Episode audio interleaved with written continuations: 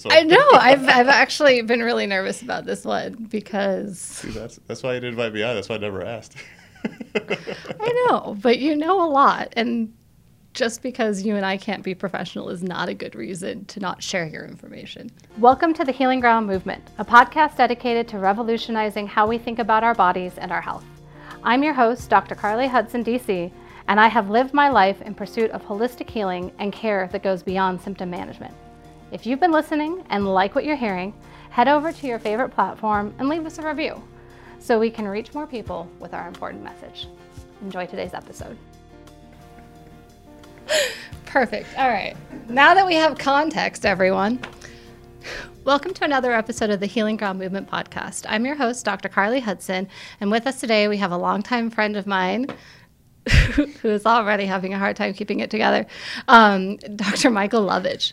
Um, Dr. Lovich and I, I'll just call him Lovich from here on out, went to school together um, and got our chiropractic degrees uh, at the same time. But he went on to be certified as both a chiropractic functional neurologist and a chiropractic sports physician. He has served as a medical director and on medical staff in professional, amateur, collegiate, and high school athletics. His team addresses the brain and metabolic sy- systems that cause larger problems. He has offices across the United States in Denver, Boulder, Providence, Boston, and now in New Hampshire. So, thank you for joining us. We're definitely going to talk a lot about metabolic brain injury and inflammation. Mm-hmm. And I think we're going to start with our getting to know you question first, which is when was movement first fun for you? Movement. Movement. So movement was fun for me once I when I started. So when I went to chiropractic school, I went in. I wasn't really much of an athlete before this. Like I can slide downhill on skis decently well enough, and sort of run. But I remember a friend once telling me that I should run track instead of trying to play basketball because I can't stop to stop and change direction at all. Just Uh, one movement forward. yeah, and so that that equi- is equivalent and translates to every other aspect of my movement. So once I went to chiropractic school, I started learning about it as a person who I can't just figure it out, just big picture. I need to know the details to know how they work to then build something out of it, and then I can like, okay, now we've got something to work with. hmm So that's when movement became fun. Once I can start like seeing the like the in my head, like sort of in 3D, the, all, how all these little pieces move together as a big thing, and I can say, well, there's something that's not working right, or this mm-hmm. is something that we can make work better.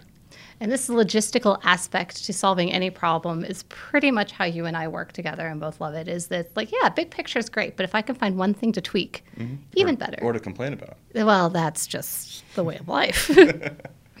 so, you know, we, you, I mean, um, Dr. Van Winkle is a, a colleague of both of ours here in Colorado, and we had him on the podcast um, quite a few months ago, almost a year ago, talking about functional neuro- neurology um, as a specialty, as a postdoctorate diplomate for chiropractors in and of itself. And you have that same diplomate, but you take a slightly different specialty within it, talking about metabolic injury. And so that's mostly what we're going to talk about. So that's not a term a lot of people I think have heard before. Can we start with what is a metabolic injury and a metabolic concussion as it affects our brain? So first and foremost, Dr. Van Winkle's a fantastic uh, physician down in Ken Carlin, Colorado. He uh, he and I talk often going over cases because one, it's fun to figure it out and try to try to co-manage cases in that way to say, okay, what are we missing? What's new? What else we could think about? What can we get the per- what can we do to get the person better faster now? Mm-hmm. And that's sort of the underlying theme between behind functional neurology is how do we get to the cause of the issue? Or in reality, there is no such thing as a root because mm-hmm. There's root causes, and it's all an axis. It's mm-hmm. it's not a brain gut gut brain axis by itself. It's everything all at once. Line up all those moving parts together and say, well, we're going to do a therapy that tests something and treats it at the same time, based on how it works. We can then adjust our treatment to be more and more precise for the patient. Mm-hmm. So the fun part about this is you can use this logistical approach for essentially anything that the brain controls, anything that the brain is involved with, which last time I checked is basically everything. I was going to say, just for clarity's sake, everything. Yeah. Everything. so the so I know that Dr. Winkle already talked about traumatic brain injury, so I want to expand a little more on the the long-term ramifications of that or another way to look at it is the metabolic aspect of brain injury. Mm-hmm. So when you hear concussion, everybody always thinks of the CDC uh, video. Like if you go to CDC Heads Up, and if you're a practitioner watching this, bare minimum, you should have a certification CDC Heads Up if you want to say you know anything about concussions. Mm-hmm. If you're if you're a layperson or just general public, please go to CDC Heads Up. They have information for the public there as well, and they show you this cool video with the head bouncing back and forth, and they always have the CGI brain inside there sloshing back and forth, and where the brain hits the skull and the cranium, that's where the injury is. Mm-hmm. Now, if we say, well, okay, that's step one, what's step two? What happens? Then you have tensile stretches where it just stretch, sorry, tensile stresses mm-hmm. where you have stretching of the brain, or shear stresses where you have twisting of the brain. Now, uh, I usually use a piece of paper towel to show this and curl it up into something that looks like a brain. But I heard on a podcast recently uh, an excellent uh, analogy, which is take uh, take one of those big pieces of broccoli from the supermarket and you whip it around.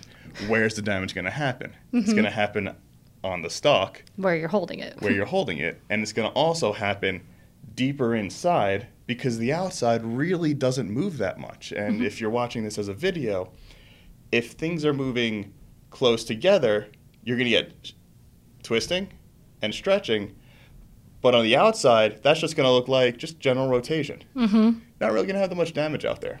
It's like almost even like you know watching a, a tree in the breeze. All the outside branches and leaves they're just kind of moving around, but the noise is really coming from the internal branches as all those leaves hit together too. Yeah, that's where the creaking comes from. That's the part that you're like, where's the snap? Yes, So- and and the where's the snap is I think is a really great way to look at. It. That's what you're looking for in injury. Where was the snap Yeah. Before the tree crashes your house? And the way it works with the brain as well, you're not afraid of the little leaves falling off. You're afraid of the branch falling down on you. Mm-hmm. And if you're, and that's the same thing that we're looking for in brain injury is where is the enough damage going to happen to create symptoms? Mm-hmm.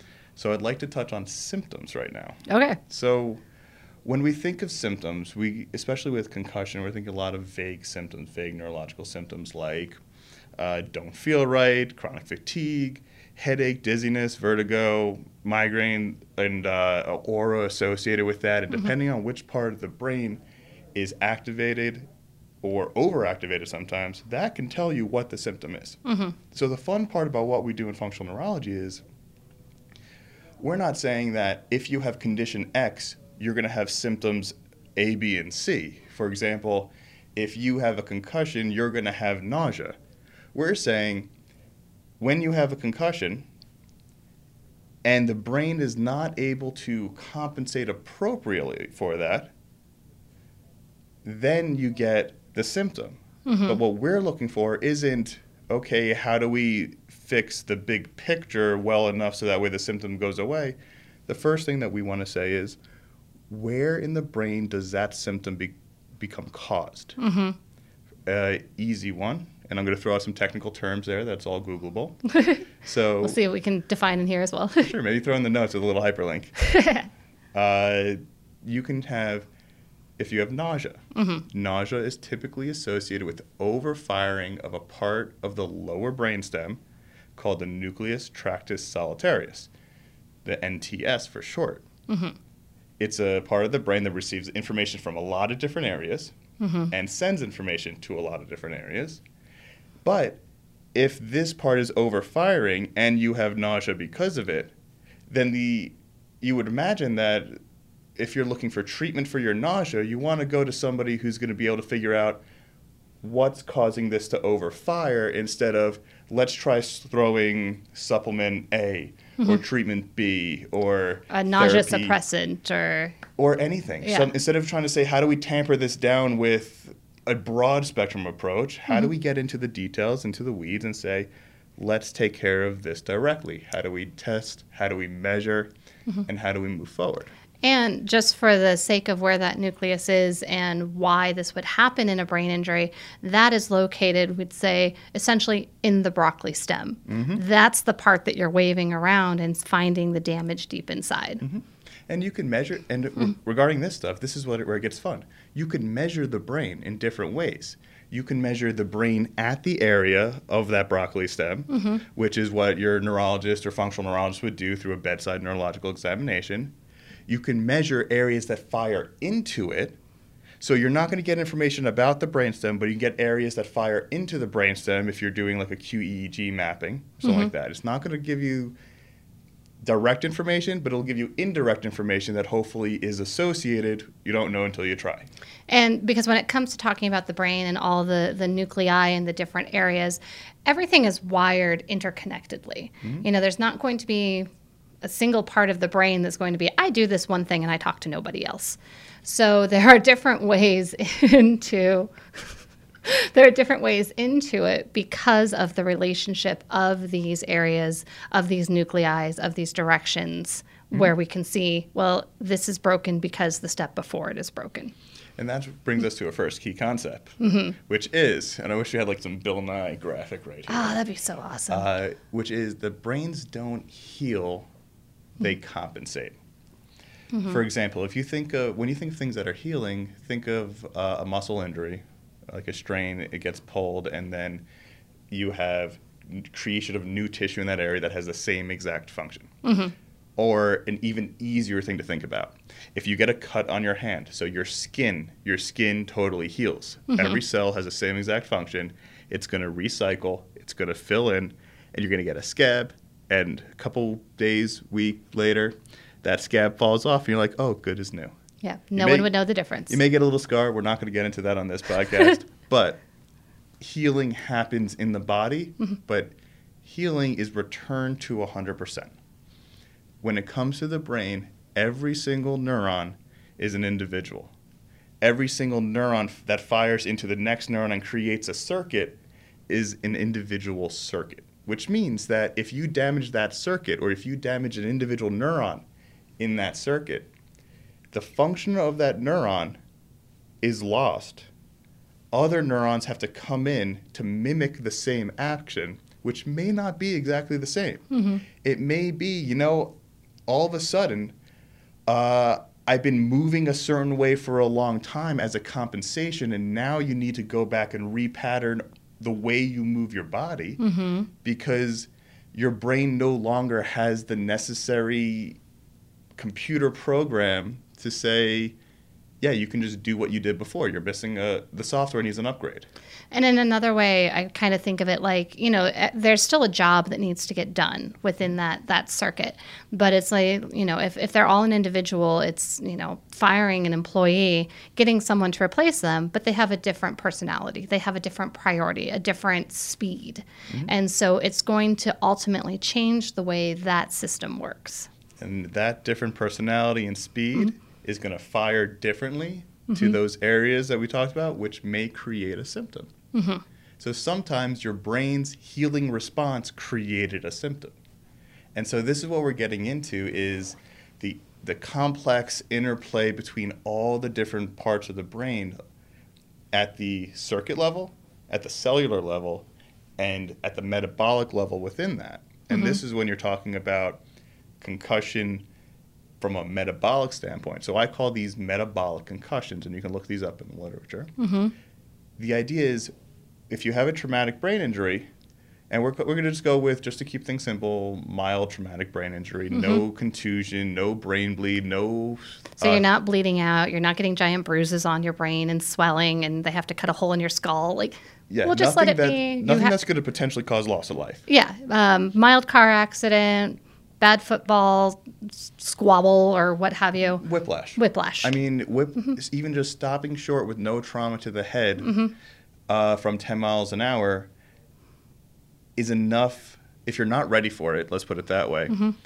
is enough forces to cause a concussion in the brain without direct trauma to the head, without anything other than a little bit of head banging. Because I mean, it's still sloshing around inside your skull. yeah, Okay, so mild concussion, no bleeds, nothing that's going to risk your life. Right. So that.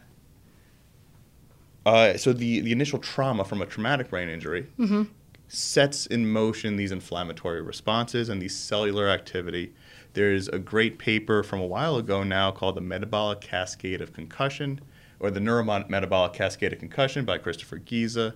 Uh, he's a pediatric neurologist out in UCLA. Mm-hmm. Fantastic paper. He's got some pictures in there to really delineate how it happens. With Some Bill Nye stuff happening. uh, I mean, yeah, I saw him speak once, and I kind of had some Bill Nye vibes there. It was great. Awesome.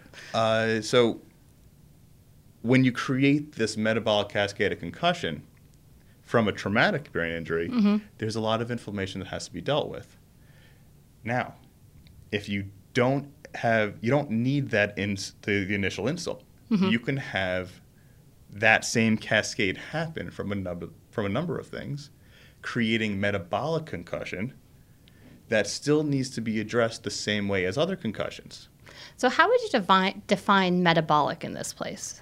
So I define metabolic as the same effects that happen with the uh, with the traumatic brain injury, the diffuse axonal injury, but instead of the diffuse axonal injury, which means that instead of the individual cells, like sporadic cells throughout the brain getting a little injured, The, the broccoli damage. the broccoli damage, right?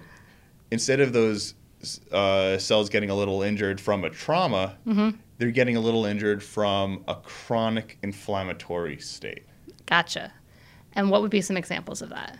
So, nice and easy would be uh, certain infections. Mm-hmm. So, Lyme disease has been shown to do this. So, you get neurologic uh, repercussions of Lyme for mm-hmm. long term. Mm-hmm. Another one is also COVID. There are studies showing that long term effects of COVID are very much possible. Long haulers is what they're calling it now. Um, I mean, from working in a space where I've worked with patients with chronic Lyme disease, and I'm not saying that they have the same Lyme disease that just lasts forever. I'm saying that they had the Lyme disease. It has done its course. You've done some antibiotics. You've reduced it, but I mean, it's still a living organism. It's reproducing, or it's anchored into your actual tissues. So it comes back in waves. Like you, you kill it, then it comes back, and then you kill it, and then it comes back because it's difficult to work with. So you're talking about this chronic wave of Lyme disease. Yeah. Uh, and if you're measuring only by symptoms or subjective presentation from the patient, then it's hard to it's hard to measure that. Well, in that chronic wave of Lyme disease, you know, there'll be, be symptoms when it is active and pervasive, but all of those symptoms create an inflammatory load, create a load on the body that it has to struggle through. And in some cases, as your body is taking care of all the fires that it needs to put out with these diseases, um, and talking about the ones that you brought up, including COVID, and you know we use my health history a lot on the the podcast as an example. So when I talk about my brain injury and concussion, this is exactly how I got it with the H flu meningitis, because the body is working so hard to put out this giant fire that might kill you that everything else gets left behind in disarray to fend for itself, and a lot of things break in the meantime. And This is where brains don't heal; they compensate. Mm-hmm. and compensate well is the motto of my childhood. Right, and mm-hmm. that's the whole point. Is mm-hmm. as a ther- as a practitioner looking at this, we want to create appropriate compensations. Now, before we get into that, I'd like to also say that dietary and lifestyle factors over a long period of time can also create the chronic inflammation or chronic inflammatory processes. Uh, imagine if you had okay. Um, not to create instill too much fear in parents, but imagine if like a kid gets a little knock on the head or or has a brain injury as a kid, and now their development can change. Uh, imagine like pl- little kids playing tackle football or uh, heading or playing soccer and heading the ball when they're still developing. There's a reason why those rules are coming into place because science, the scientific community, has made it clear that that can create long-term effects, not just their ability to be productive in the world, but also their ability to have a good quality of life because they were they need to play in that one game or they need to head the ball w- when they're way too young. Right, and they're saying now that you know football and professional football has so and hockey as well is getting so much heat for um, concussion and concussion protocol, but really the highest rate of concussion is in girls soccer from heading that ball. And to your point, it is just that little bit of repeat stress that's going to add up over time. And I'm glad you're bringing up the lifestyle piece of it because again it's not so much like we don't need to terrify parents. We have enough that we're trying to do to keep our kids alive right now. But it's knowing, you know, I'm working on keeping mine alive too, is that it's knowing that if we can make the best lifestyle choices to reduce stressors, so that would be things like, you know, repeatedly hitting the ball or things of that nature. Accidents do happen. You know, we have a three head injury rule in our house, and Matilda goes to the chiropractor, but she's four. She's just going to hit her head. But in the meantime, when you also brought up diet, it's also things like making sure the diet is helping reduce inflammation, not adding another inflammatory load. And we would get that, you know, we have had other episodes talking about the sad American diet, which is really just an inflammatory load without any of the good tools to help reduce it. Mm-hmm. And dietary is a huge piece of this. And mm-hmm. there's, I'm sure you've had a number of people on your podcast already that have talked about this. So we won't go into that too much, mm-hmm. uh, just because we would like to give new information here. Yeah, we'll list uh, some of those episodes in the show notes that talk specifically about that dietary load. Perfect, because. Mm-hmm. I mean, at the end of the day, if you're doing all the right things, but then you're eating like Wendy's and McDonald's afterwards, or you're eating, you're not get, you're not fueling your body to perform as you're trying to get it to perform, mm-hmm. then you're going to have issues. Now that being said, and this is where I'd like to go a little bit with this is diet alone isn't going to repair an issue once it happened. Um, you can't take a supplement that will fix a brain injury or a metabolic concussion because the supplement isn't going to create the neuroplasticity, which is the building of new connections and new neurons in the brain mm-hmm. that will allow that compensation to be at its best. And to put it another way, if you break your leg, Mm-hmm. For example, you need calcium, you need vitamin D, you need vitamin K, you need all of these things to have the building block to rebuild your leg. But it will forever be weak and eventually useless if you never put weight on it again and strengthen it. Never use movement. and the fun part about the brain is that movements in the brain look a little bit different than movements for the rest of the body. Mm-hmm. For your for your shoulder, like you got your range of motion, and you can do certain things and provide stability at the joint at the joints surrounding it, mm-hmm. and also through fascial slings and through uh, a, a, regional approach and a whole body approach. Mm-hmm. The brain, you can do the same thing too, but the fun part about it is it doesn't look the same. Mm-hmm. It's, it's counterintuitive because you don't think, uh, like, I get questions all the time as a chiropractor by training before doing the postdoctorate. I get questions all the time, well, how does chiropractor work with the brain? Like you just get up higher? and I was like, no, well you you you rehabilitate it, you mm-hmm. exercise it, and if an area of the brain is designed to do a certain task and the task is not being done accurately, we can train that particular task to become more accurate, to become more correct in its approach. And through better accuracy in function, you're able to get better accuracy in reception of or in perception of the world around you. Mm-hmm. So, a fun example I like to give patients, just to give people an idea of what it looks like to have a, uh, a metabolic brain injury. It would look this, which would look the same as a concussion. Mm-hmm. Imagine if so. Everybody knows that gravity is down. It's right below you. Wait, what? Gravity. Down? It's down. Okay. Right Noted. There. I'm going to write that down. Yeah, please do. Do you have okay. a pen? Oh, I'll work on that. I'll, I'll remember. All right, so gravity is down. So gravity is down. and, um, but imagine, but you, in, in order for your body to know that gravity is down, it has to receive information that says gravity is down. Mm-hmm. What if, for some reason, through software changes in your brain, that it starts to think that gravity is a little bit more to the left? Don't you think that's going to change how you move throughout the world? Mm-hmm. That's going to change the way your body moves. That's going to change the way that your body reacts to every single step you take. It's going to change the way that your body. Uh, uh, to give an even better example of this, like when you when you're in a pool, you do a couple flips and you try to figure out where the bottom is. That's mm-hmm. harder than you think than yeah. you think it is. And so that's just one system that your brain uses. There's a visual system. And it's not just about vision acuity and clarity and saying, okay, can you have a clear image on your retina? Mm-hmm. It's also, do your eyes move appropriately in reflex with these other systems to say, okay, when I'm moving forward or when I look to the left as I'm walking forward, that I'm not going to fall to the right or fall to the left, that you're able to keep yourself and your wherewithal in space, and you're able to move throughout the world, you're able to look around the world you're able to receive information and then mm-hmm. make a psychological or a motor response to all that information, which will then allow you to appropriately navigate or cope with the world. And it would be something like when you talk about as your eye is moving and it works with these other systems, is that if I look to the left, we have other systems in our body that say my body is still facing forward. But if that system in your body doesn't tell you that you're still facing forward, when you look to the left, you may all of a sudden have the perception that your whole body moved to the left. And so there might be a panic reaction to, no, I didn't mean to move to the left, I just meant to look, creating symptoms like anxiety, confusion, Why imbalance. We, why don't we make it really broad? Why don't we just say that it reduces your ability to cope with the world around you? yeah.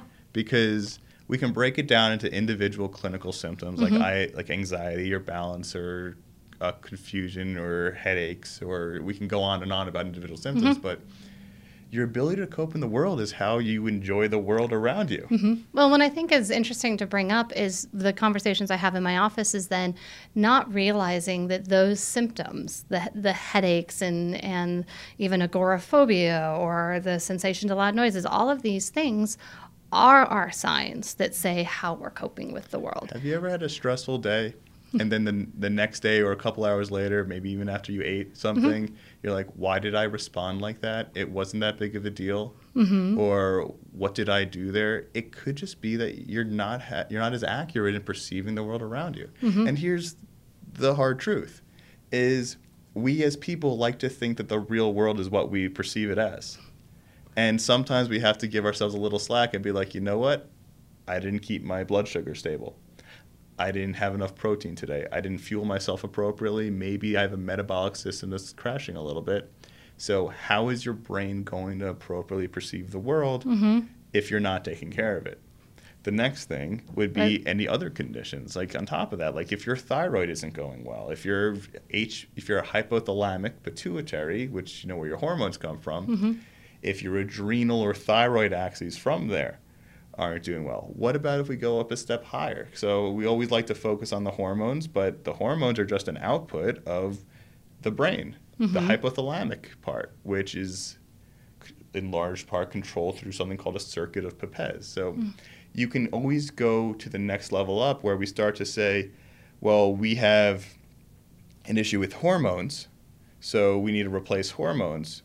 But in reality, we need to be able to measure higher up and say, well, how do we know that it's the issue with the hormones or the thing making the hormones? What if it's the thing that causes the thing that makes the hormones to function? Mm-hmm.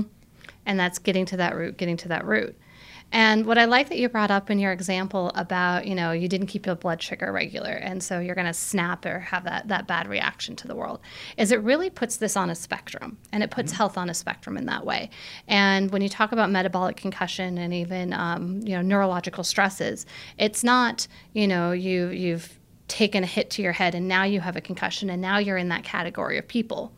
It's that we all have to manage the metabolic stress in our body no matter our level of health.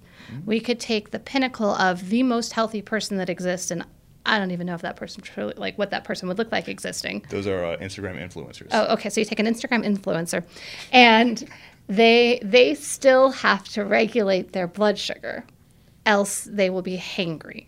And hangry is an example of a metabolic stressor where you're perceiving the world inappropriately based on your own ability to regulate. Mm-hmm. And then you can take that gradient all the way over to some of the highest loads of metabolic stress and pressure and intracranial deep in the brain damage that one could get from chronic disease, severe head injury, things like fighting off a viral infection that really taxes your body, like COVID, mm-hmm. And have so many more variables that you need to deal with as you regulate and as you try to compensate well in your new world of perception. And that can come off really horribly without some help. Mm-hmm. And and let's take it a step further now, because you mm-hmm. know I like doing that. So think about if you have a car. So we just mm-hmm. talked about fuel, oxygen, and all the different parts of the metabolic system to make sure that everything is fueled. And why is this important before we move a little bit forward? Because every single connection between neurons in the brain has an immune cell around that connection to help modulate it, to help make it a little bit higher, a little bit lower. So your immune system having a not a reduced immune system, but having an immune system that's stable and working well is crucial for normal uh, neuron firing and and uh, appropriate neuron firing so that way downstream doesn't all of a sudden get a ton of information that it can't handle. And I think a really good point is the appropriate function of the immune system. And what's getting a lot more attention this year because of COVID is that we can have immune systems that fire too high and too aggressively. And that's just as bad as an immune system that's off to lunch and, let, and is letting you fend for itself. There's a paper that came out on it involves a, the neuroimmunology of mm-hmm. COVID, and excuse me. So it's the neuroimmunology of COVID, and it's by uh, Yanuck Sam Yanuck and a Y A N U C K. You can find it online. I believe it's open access and free. Uh, it has laid out. It's like 26 pages, but when you go through it, it's laid out. It says these are certain nutritional supplements that you can use. It doesn't fix COVID. It doesn't prevent COVID, but you can look at the individual pathways and say, okay, this is a pathway that's involved.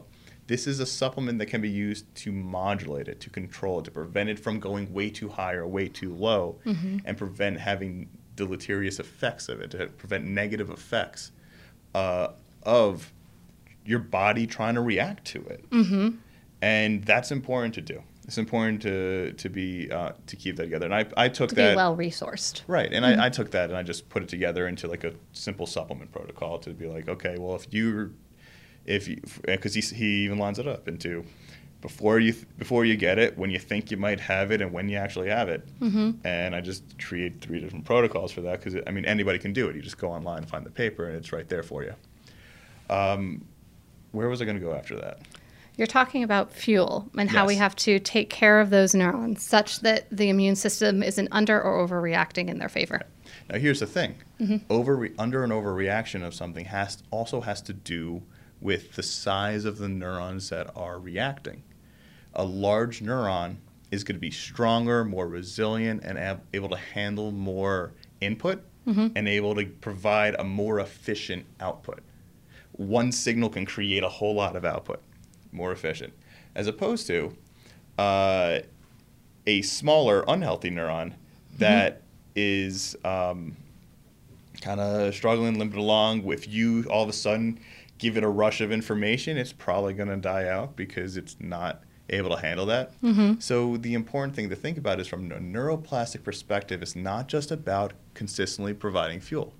I've had some patients come to me in the past who were only using a neuro, only using a, a functional medicine approach, and it, uh, let's just call it a functional nutrition approach. Mm-hmm.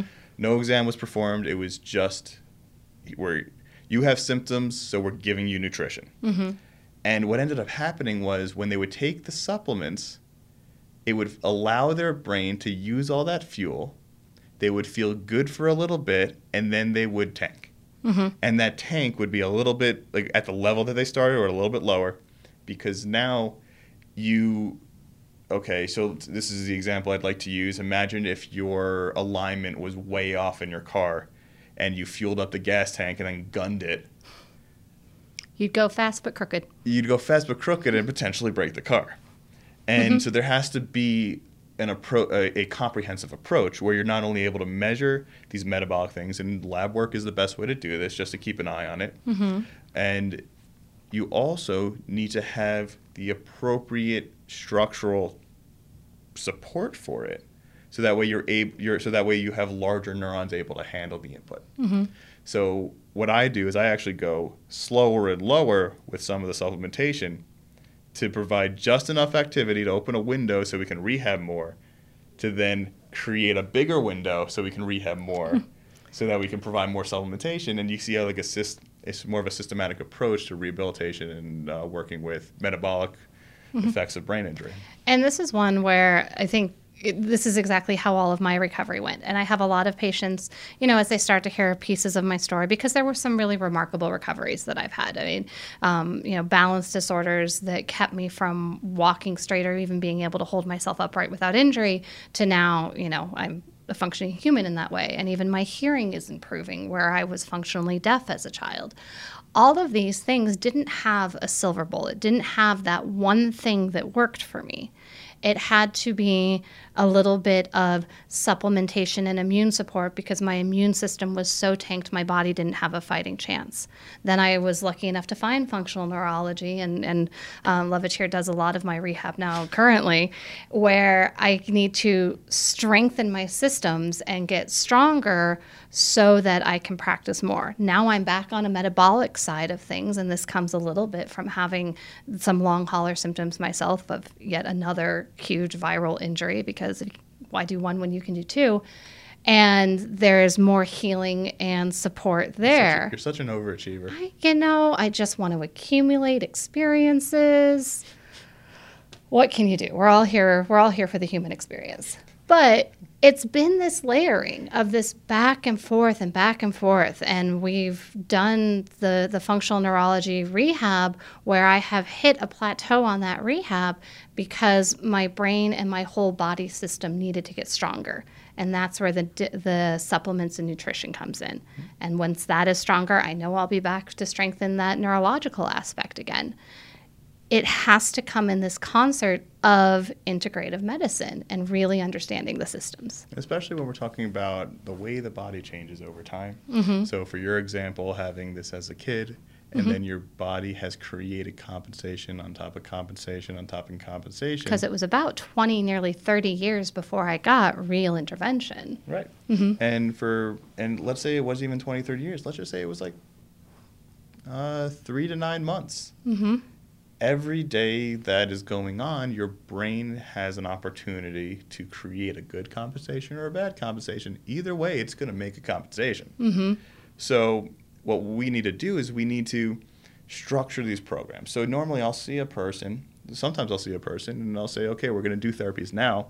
Mm-hmm. I want you to come back in three months. We're going to do more because we need your body to start creating its own compensations and then we're going to rehabilitate those compensations to make them more accurate so that way we have this if we want to think of all these pathways as like a as a road, we want to take it from a single lane road to a four lane road to a highway because the bigger, the stronger the roadway, the more likely it's going to be able to handle uh, the input that the world gives you, especially at a time in COVID, like 2020, is super yeah. stressful.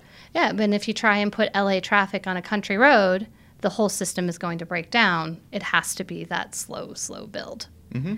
So I think it, the, the, all of the complications and nuances of what is a metabolic concussion and how it happens or how, or how we care for it how does something like an inflammatory, a huge inflammatory load like COVID or bacterial meningitis or lupus or any of these kind of things, how does it accumulate to that? Like really nuts and bolts, you know, how do we get there?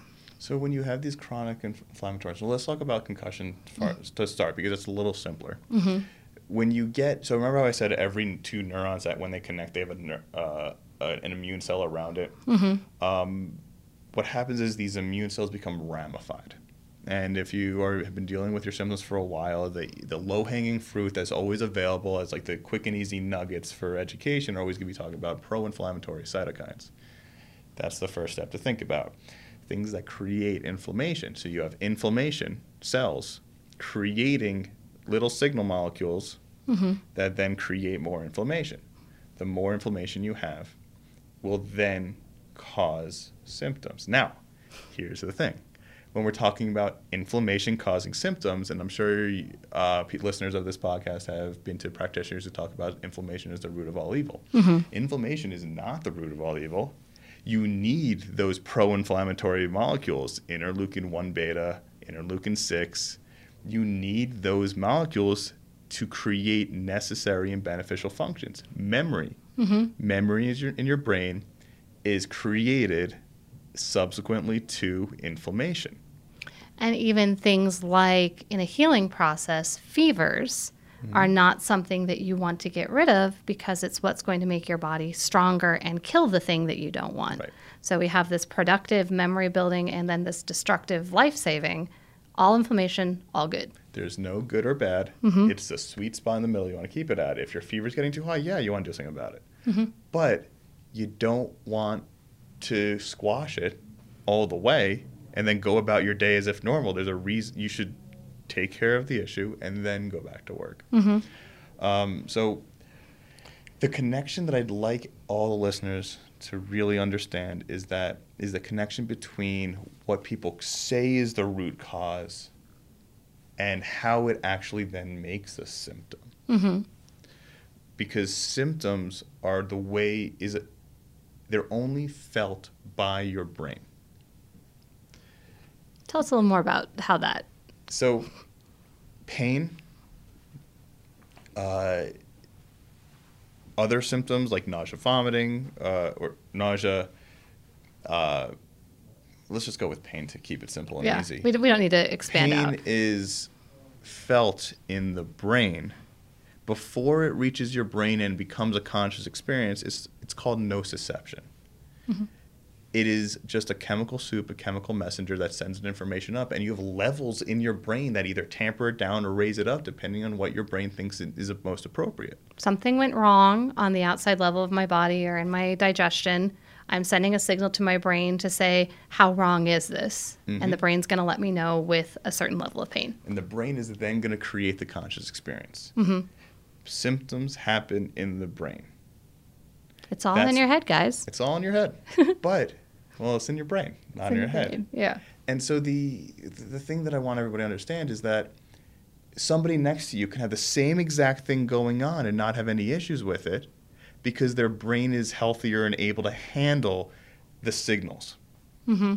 So how do you get your brain to be healthier and handle the signals?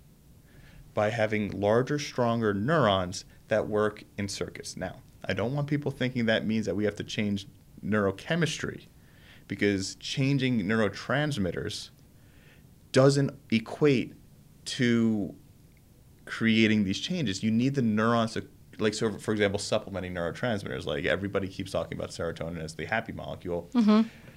I mean, it's it's overused and ends up causing its own problems in the long run because you're now you're changing hormonal things with exogenous Well- neurotransmitters. You're taking neurotransmitters instead of creating them yourself. Well, what you're doing is essentially in this one, you know, train, you're adding more fuel to the broken car. Right. So if you put more ser- more fuel, more gas, more serotonin in a broken system, it will fire the f- broken system faster. And you think about neurotransmitters that are stimulatory and inhibitory, and uh, serotonin is, is stimulatory, dopamine is stimulatory, epinephrine, norepinephrine, they are all stimulatory. If the neuron can't handle the input, and you say, well, I need to feel a certain way, and you give it, you will have an artificial boost because now you've put it in there. You'll stimulate the neuron. Then you're going to tank later because now this neuron has petered out because it got way too much more than it can handle. Mm-hmm. And you now are saying, well, clearly I need more of that neurotransmitter. So instead, going back to what gets us that stronger brain, that stronger, unbroken, and better aligned car. And the thing is, it's all it's always different for everybody. But that's why my approach is using supplements to support growth of brain, not to support brain. Mm-hmm. So you see the difference there. So what do we want to do? We want to take the neurons that are weaker, and we want them to get better. What do like neurons? When neurons uh, get injured, they they make noise, and depending on where in the brain they're getting injured or they're not as big as they need to be before they receive too much information, where they're getting overworked, Mm-hmm. that can make you feel anxiety. And not, I'm not saying you're just going to feel anxious. It's because of a this Mm-hmm. area of the brain that is perceived by the human as anxiety is now overfiring.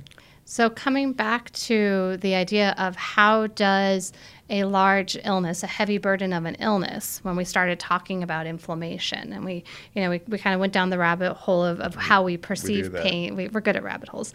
How we perceive pain and perceive symptoms of any kind. So again, you know, these symptoms are the nausea, the vomiting, but also anxiety, depression. Thank you, because that reminds me, I forgot to tie that together. Yes. So Put a bow on it.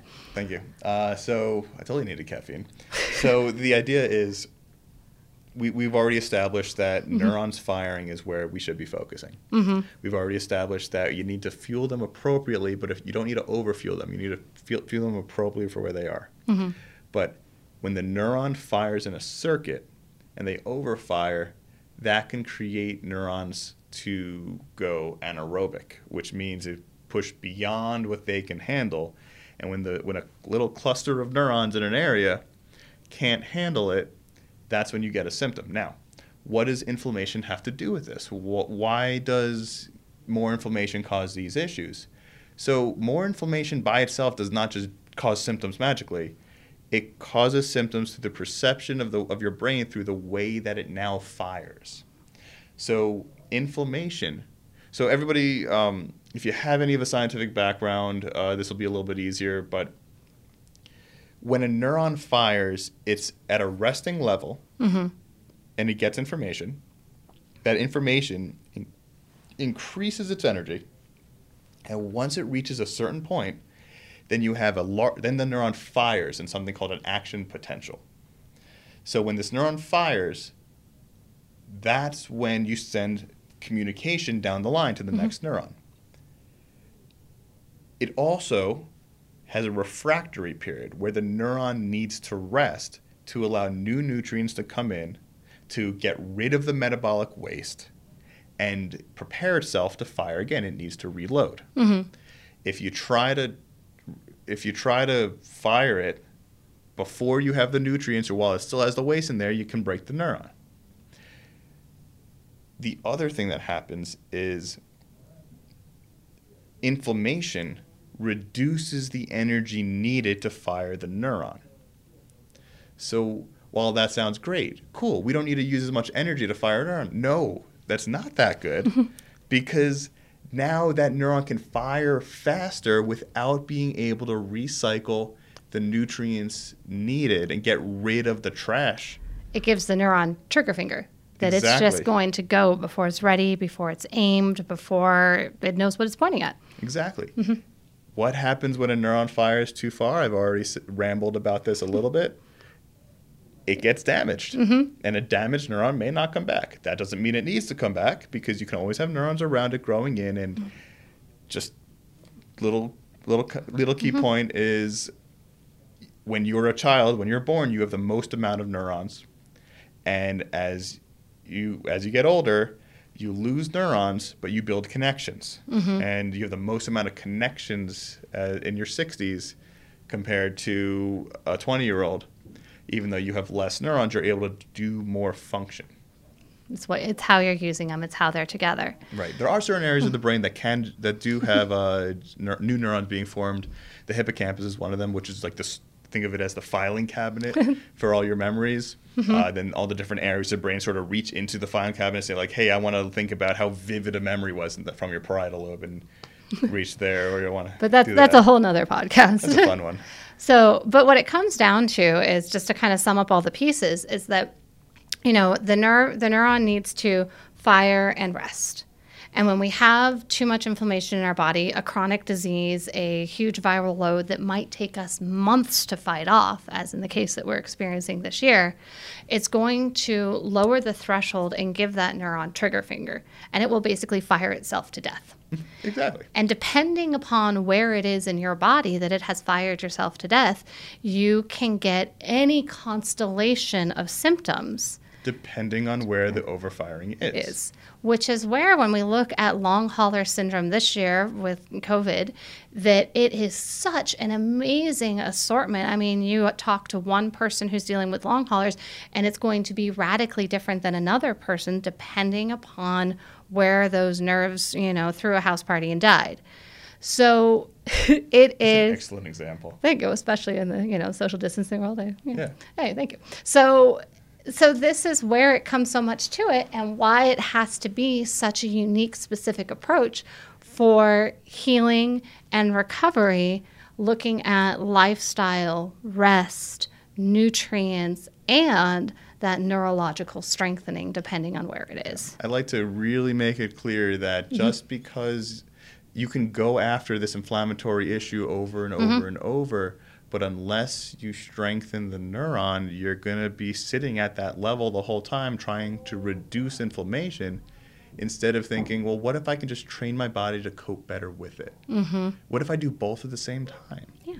if you can reduce the inflammation just enough to allow the neurons to fire and grow beyond the po- be, to a big enough uh, to a big enough uh, size Mm-hmm. that now it can handle the inflammation in case something happens down the line. Mm-hmm. Like you don't want to be living on supplements the rest of your life. No. You want to be taking what you need and not everything. And when we think about, I think, sort of the bigger lesson of this year and what is health and what puts us at a threshold, you know, a lot of the more serious cases, at least in the beginning, and there's some change now, but they come from individuals who have all the comorbidities. You know, um, it's somewhere in the vein of 98% of deaths had 2.5 comorbidities, additional issues um, on top of having to deal with COVID.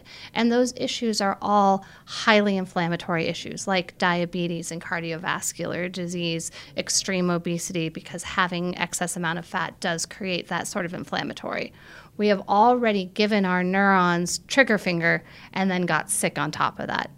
So we have this widespread issue. And when we, when uh, Lovich was talking at the beginning about how this is um, a gray line, a gradient of health, that we have to handle our metabolic health, whether it is eating a well balanced meal so we don't get hangry, or coming all the way to this extreme end of injury and recovery that we've been discussing through most of the podcast, all of it comes to how are we handling our health through lifestyle and the strength of our system itself. And if I can make a quick plug here, I Mm-hmm. I just recently I created a program for this problem itself because Excellent.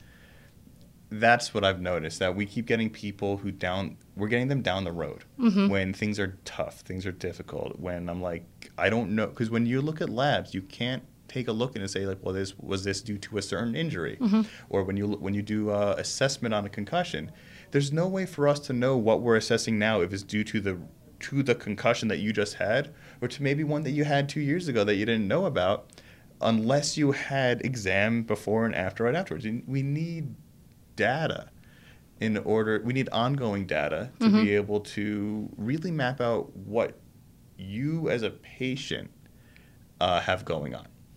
We so i created a new program that i call it just a proactive program. And unless anybody has like a skincare like uh, issue I, I think we can still use that name.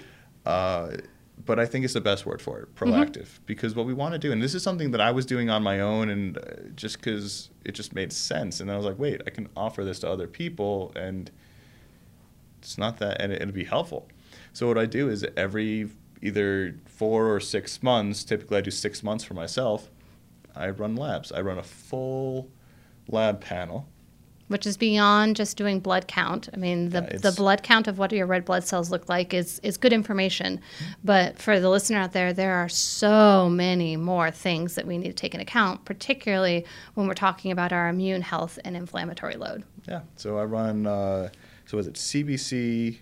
So complete blood count, uh, comple- a comprehensive metabolic panel, a glucose panel, a full lipid panel, a full iron panel, including a couple extra stuff, just because you need to have more information about iron because it's really important.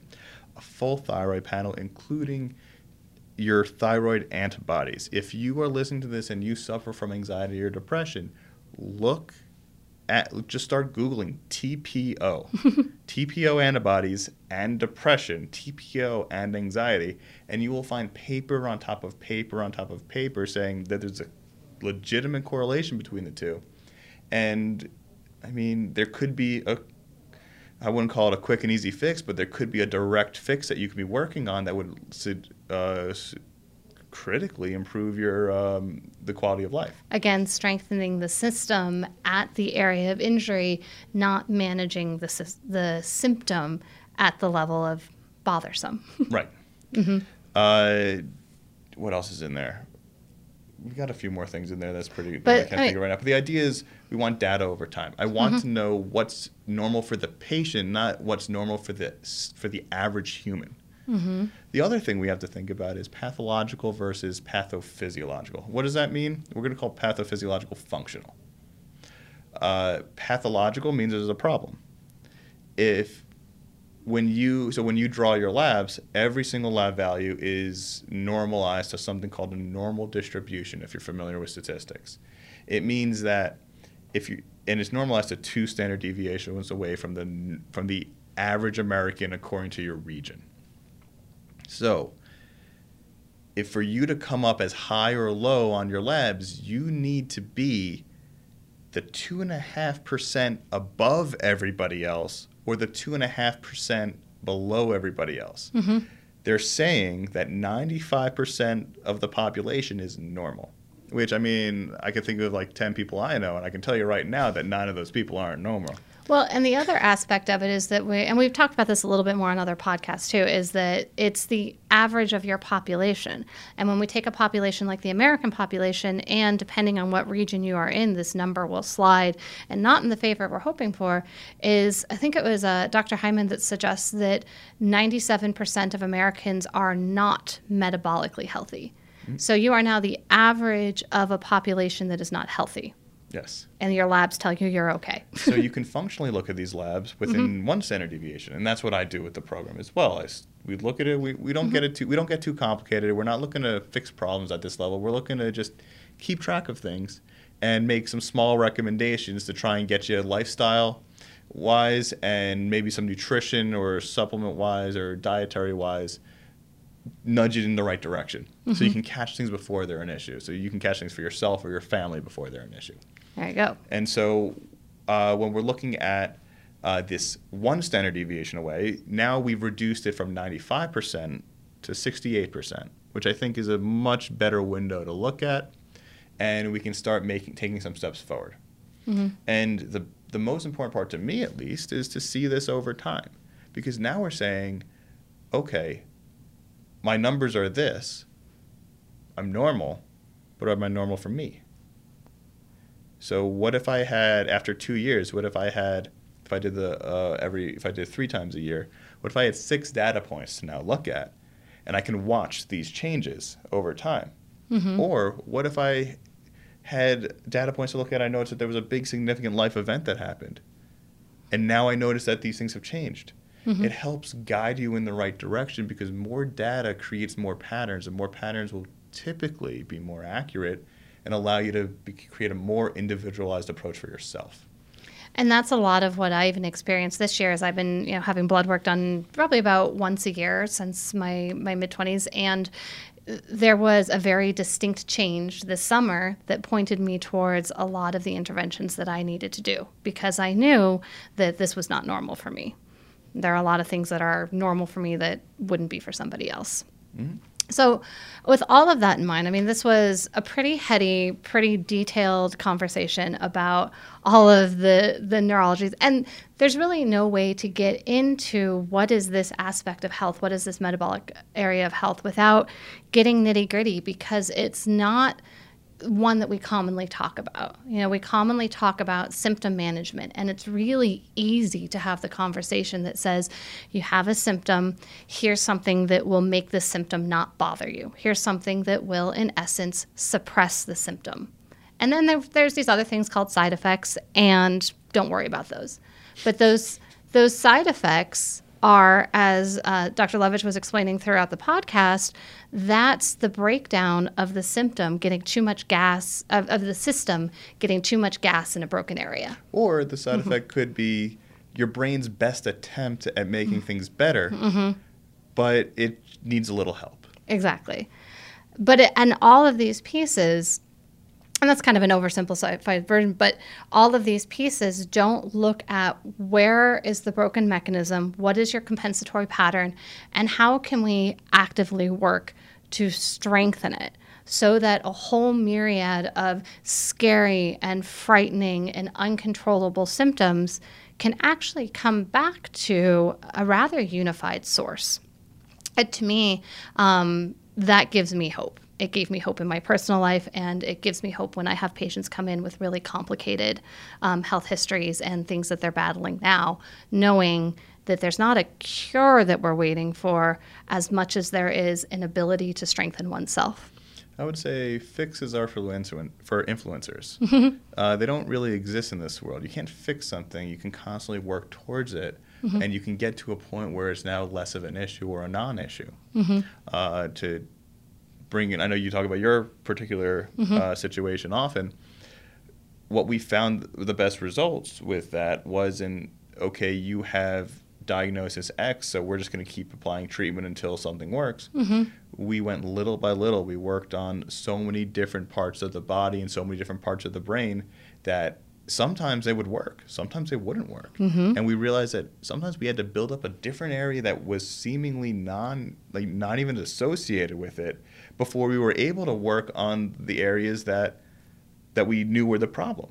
We had to yeah, there's like this huge system of moving parts that sometimes you have to get past level one before you can get to level two or three, and uh, it's been, and that's why it, it there you can't have sometimes these quick fixes should not be the goal, Mm-hmm. but at but the in depth evaluation, the in depth. Uh, the, the critical and clinical thinking associated with it is the goal. So we can cont- together figure out what the issue is. What are we going to do about? it? What are we going to try first? What do we try next? Yep. Um, Takes a lot of patience and persistence. yeah. Takes a lot of trust and a lot of creativity too. And most of the patients that have come to me, they've seen some of the top doctors in the country, especially when I was working in the Boston area. By the time they find me, some of these top doctors, they would have found it and fixed it easily if it was an easy problem. Mm-hmm. It's okay to think that you're unique, and it's okay to think that uh, your problem is more complicated than other problems. But it's but it does mean that there's still hope, and it does mean that you can still create improvement because it just means that you need to have a little bit more of an individualized approach if the traditional approaches which is made for large scales Mm-hmm. Didn't work for you because you may be an outlier but that doesn't mean that uh, that there isn't stuff out there for you Exactly. Well, how can people find you, find your, your supplement recommendations, your proactive programming? Um, tell us where they can find you Mm-hmm. so online. my website is deltasperformance.com uh, quick reason about everybody keeps uh, saying well uh, why deltas or uh, why delta and i'm like well it's actually delta s delta s is the second law of thermodynamics and physics it means that all things in life go to a state of disorder and if you're not working on it if you're not putting energy into the system uh, it will continue to go to a disorder and dysfunction. uh, I'd like to use the example of a messy bedroom, uh, which I got from my freshman year chemistry class. And it was that if you walk in and you just naturally things are just going to get thrown places, naturally things are going to be put on a shelf someplace. Um, it's going your bedroom's going to get messier and messier until you take the time and the energy either each time you walk in there or a couple months later all at once to clean up your room and put everything in order. So our goal as a clinic isn't to fix you. Our goal as a clinic to help guide you in that maintenance of your of order and function. So that way you're able to live the, live the best life you can or at least get back to the best life you can. I love it. I didn't know that was where your name came from. Yep. That's Uh, fantastic. It's right on the website. Well, Thanks for reading it. you're welcome. Uh, the other thing is, so if they want to find me, so you can reach out on our uh, contact us page. Um, the uh, I would re- recommend using Denver at deltasperformance.com through email, or you can text me at 720-443-3023. We don't have a front desk staff in any of our clinics uh, because we like to have that personalized approach where patients actually get to speak to doctors. And when they have a question or they have someone, they don't have somebody who's got minimal training saying, don't worry about it. They got somebody saying, you know what, that's a little more of a complicated thing. We're going to have to make an appointment, or we're going to have, or I can answer that right now. Perfect. Uh, so calling us is usually not the best approach because it means we're going to have to call you back. You might as well shoot us an email or a text message saying, this is my name, this is my phone number, this is what I'm dealing with. And then we can get back to you and figure out uh, if we're the right ones for care for you. Fantastic. Well, thank you so much for joining us, for sharing all this amazing information and incredible detail with great imagery. Um, I hope everyone listening kind of starts to understand that our health is is about staying out of that state of chaos, keeping our room clean, keeping everything where we know we can find it, and um, coming to a place of where we function in this world better. So, thank you for joining us. We'll see you next time. In the meantime, be well. Thank you for listening to today's episode. I hope you enjoyed what you heard and got a little something out of it. Now remember, the information expressed in these interviews is for informational and not diagnostic or treatment purposes. However, I hope you find that having the right information and resources can go a long way to helping you on your healthcare journey. Ask the right questions and seek out professional help.